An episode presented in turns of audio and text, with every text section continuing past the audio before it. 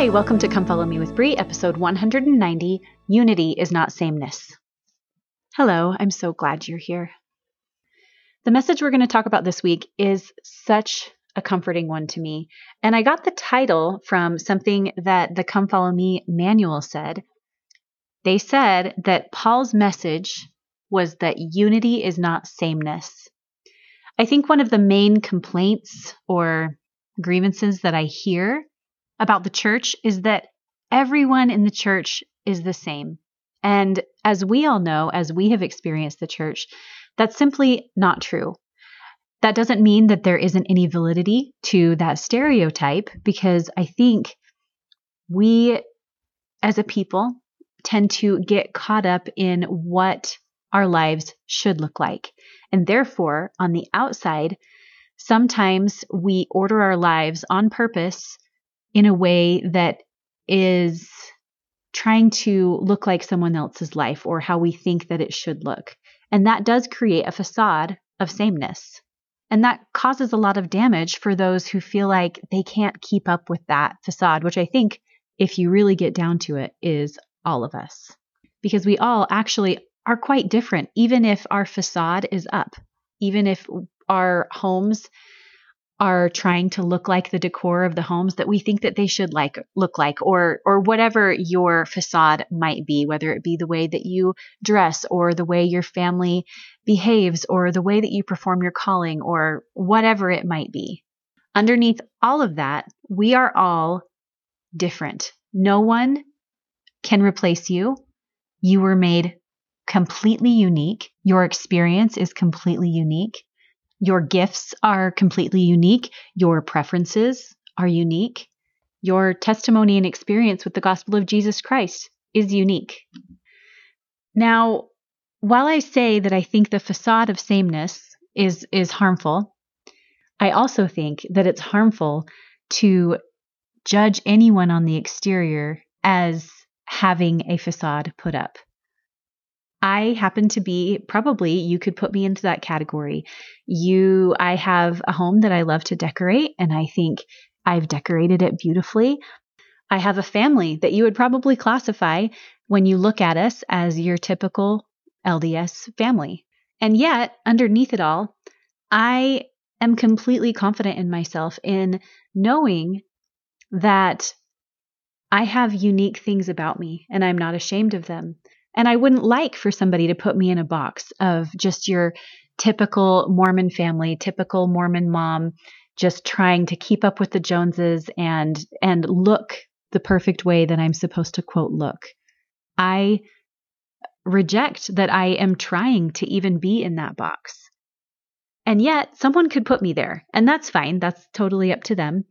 But I guess the point that I'm trying to get across is that it's harmful to perpetuate the ideas that everyone's family should look and act and be a certain way within the church, but it's also harmful to categorize people that way in your mind.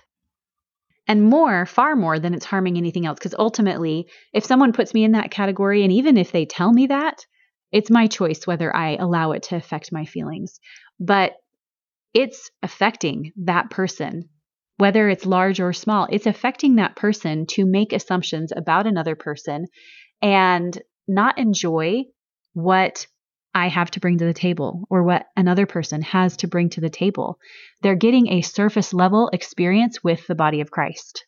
And the same thing's happening if you are trying to fit into a box, if you are adjusting who you are and what you want your family life to look like, what you want yourself to look like. And I'm not just talking about physical appearance, I'm just talking about about your home and the way you speak and the way you perform in your calling and all of those things. If you are adjusting into a box that you think that you need to get into, that is not helpful for you either.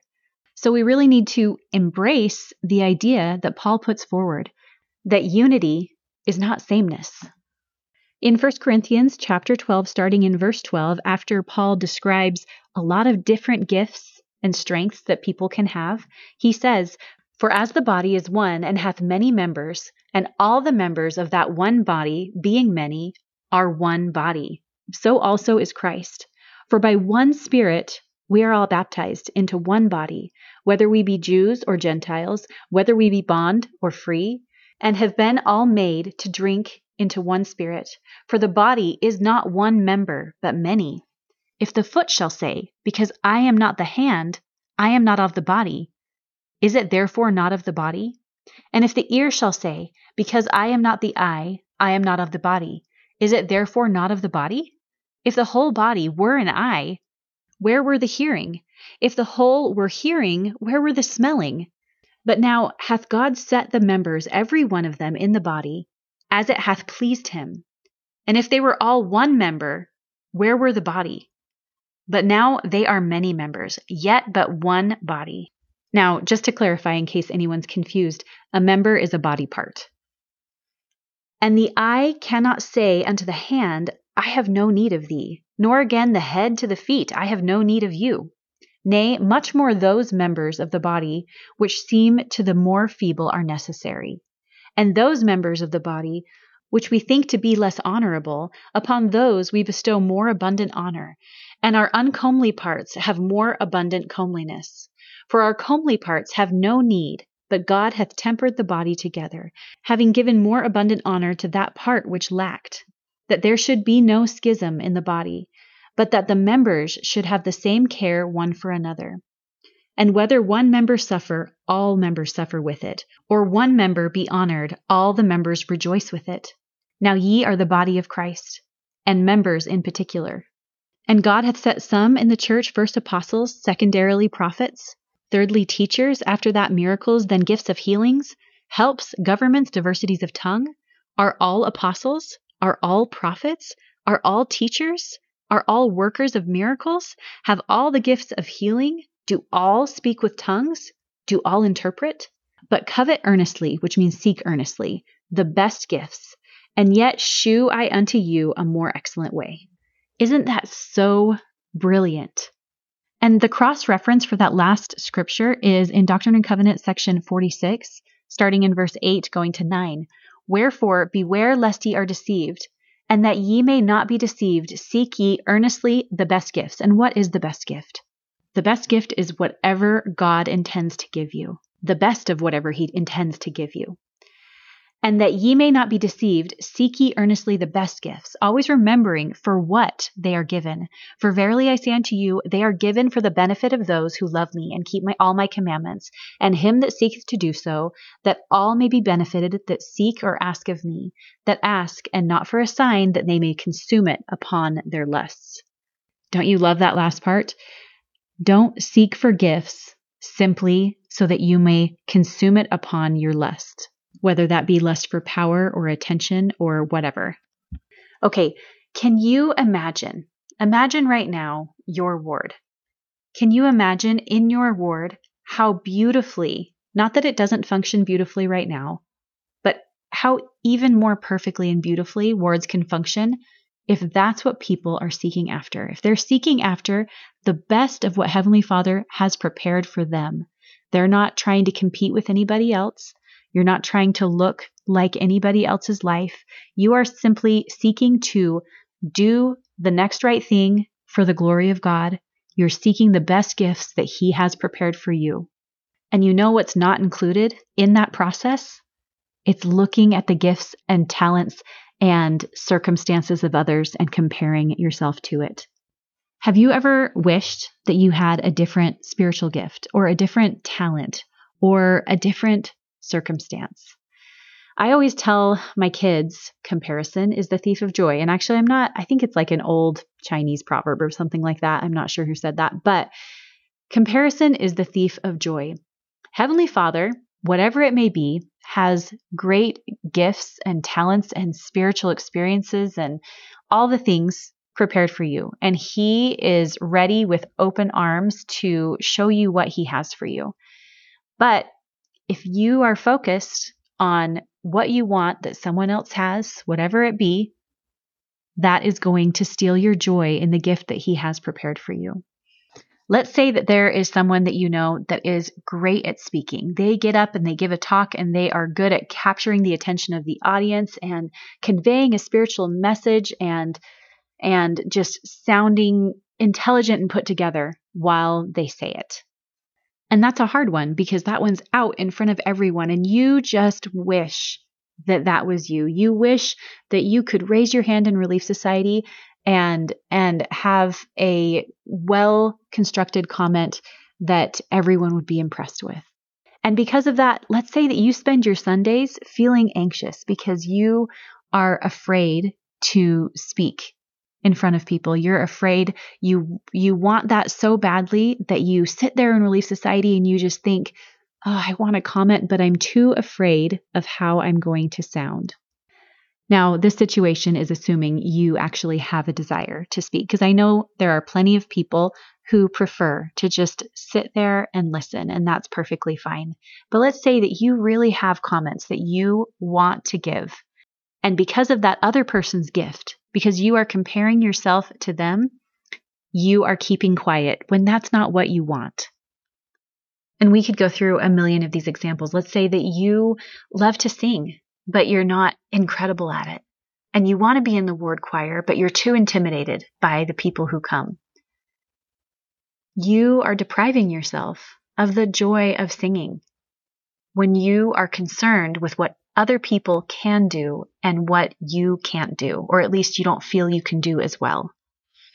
This could go on and on. And there are gifts that you have that other people probably could feel the same way about. Imagine if instead of that, we all lived in the present and enjoyed what Heavenly Father has given us, enjoyed what He has to offer to us. I, every Friday, I attend a conference talk group where we talk about a conference talk. It's actually uh, Emily Belle Freeman used to run it, but it's called Inklings on Instagram. If you look it up once a week, they talk about a conference talk. So for my group, we talk about a conference talk and we listen to what the Inklings Institute has to say, and then we have our own discussion about it. And this last week, they brought up a quote that I, I know I've heard it before. It was so moving to me, and I feel like it's so applicable to to this. And in this quote, he's talking about teaching your children this, but I want you to apply this to yourself that you need to learn to do this.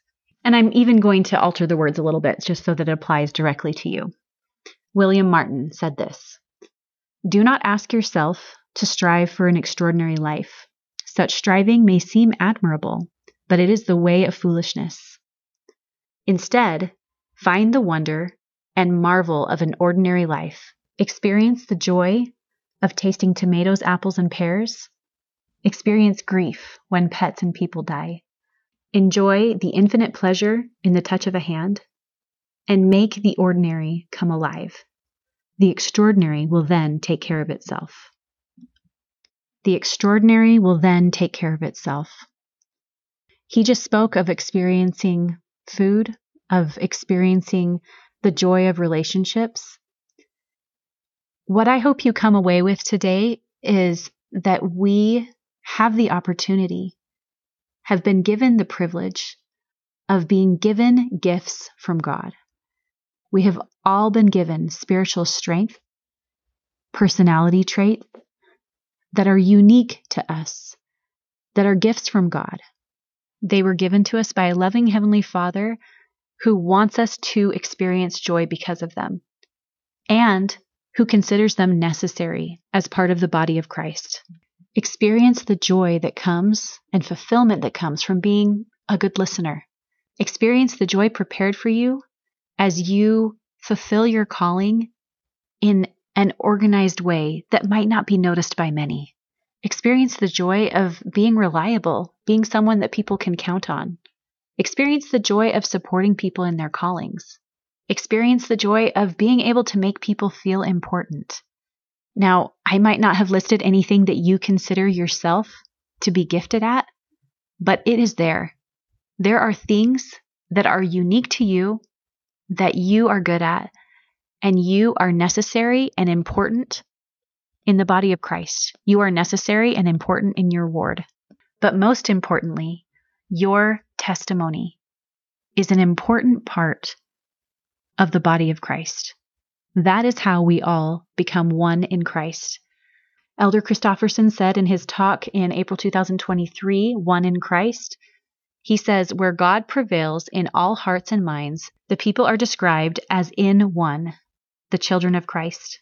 He continues, We are too diverse and at times too discordant to be able to come together as one on any other basis or on any other name. Only in Jesus Christ can we truly become one. Becoming one in Christ happens one by one. We each begin with ourselves. We are dual beings of flesh and spirit and are sometimes at war within ourselves. As Paul expressed, For I delight in the law of God after the inward man. But I see another law in the members of my body, warring against the war of my mind, and bringing me into captivity to the law of sin which is in my members. Jesus was also a being of flesh and spirit. He was tested, he understands. He can help us achieve unity within. Therefore, drawing upon the light and the grace of Christ, we strive to give our spirit and the Holy Spirit dominance over the physical. And when we fall short, Christ, by his atonement, has given us the gift of repentance and the opportunity to try again.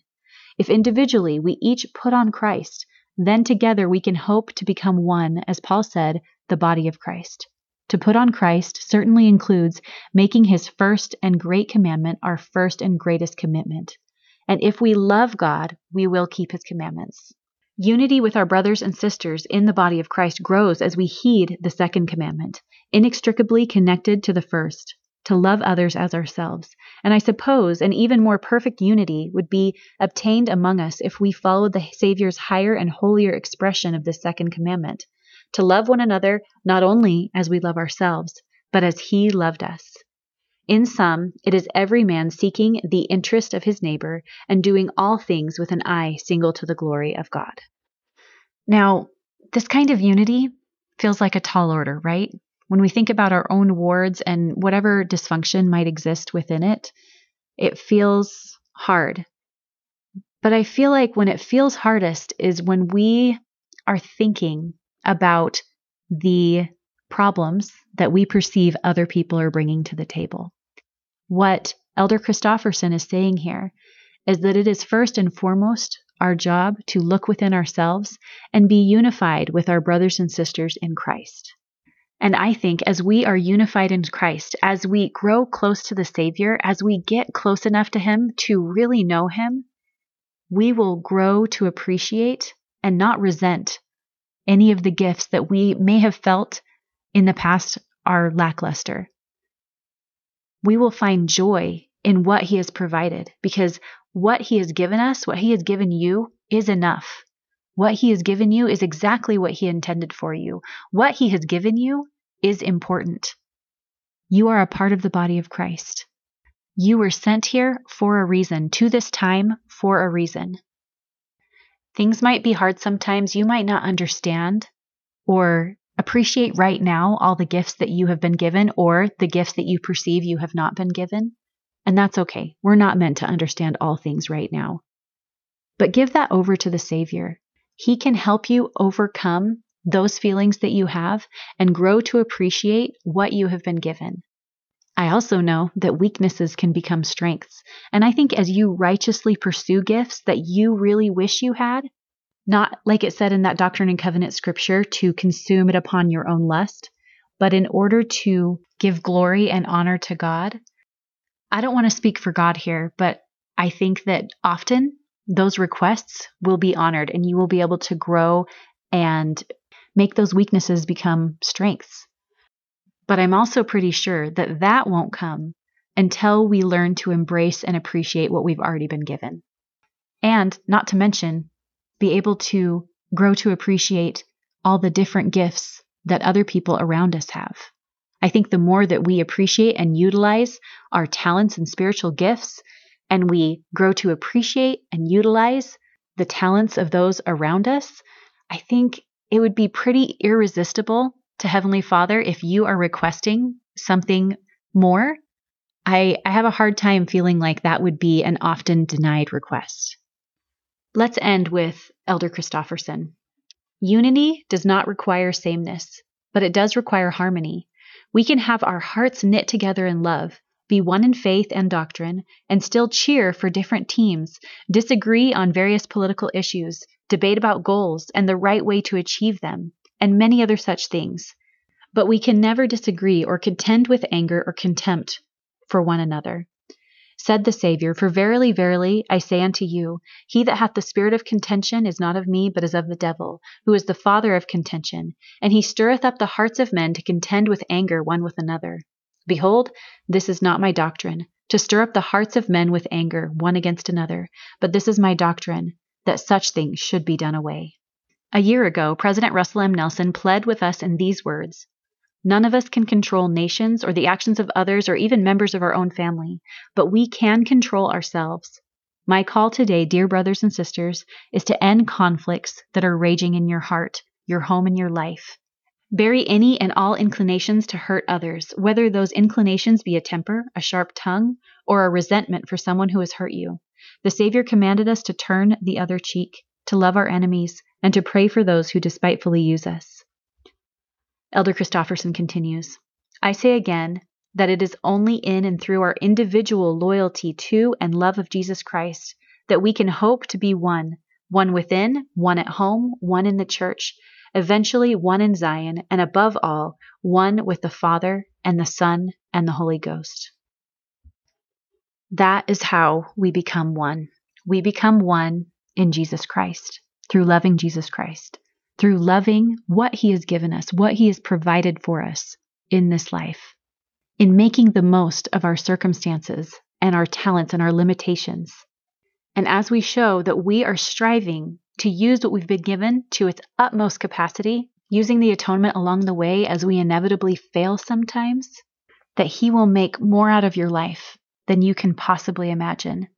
That you will be and are intricately a part of the body of Christ.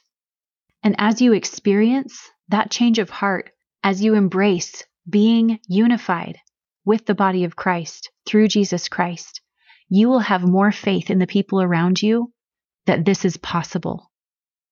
You will have a more optimistic view of your ward, your stake, and the church as a whole. We can be one in Christ, and it starts first inside you individually. And I say these things in the name of Jesus Christ. Amen.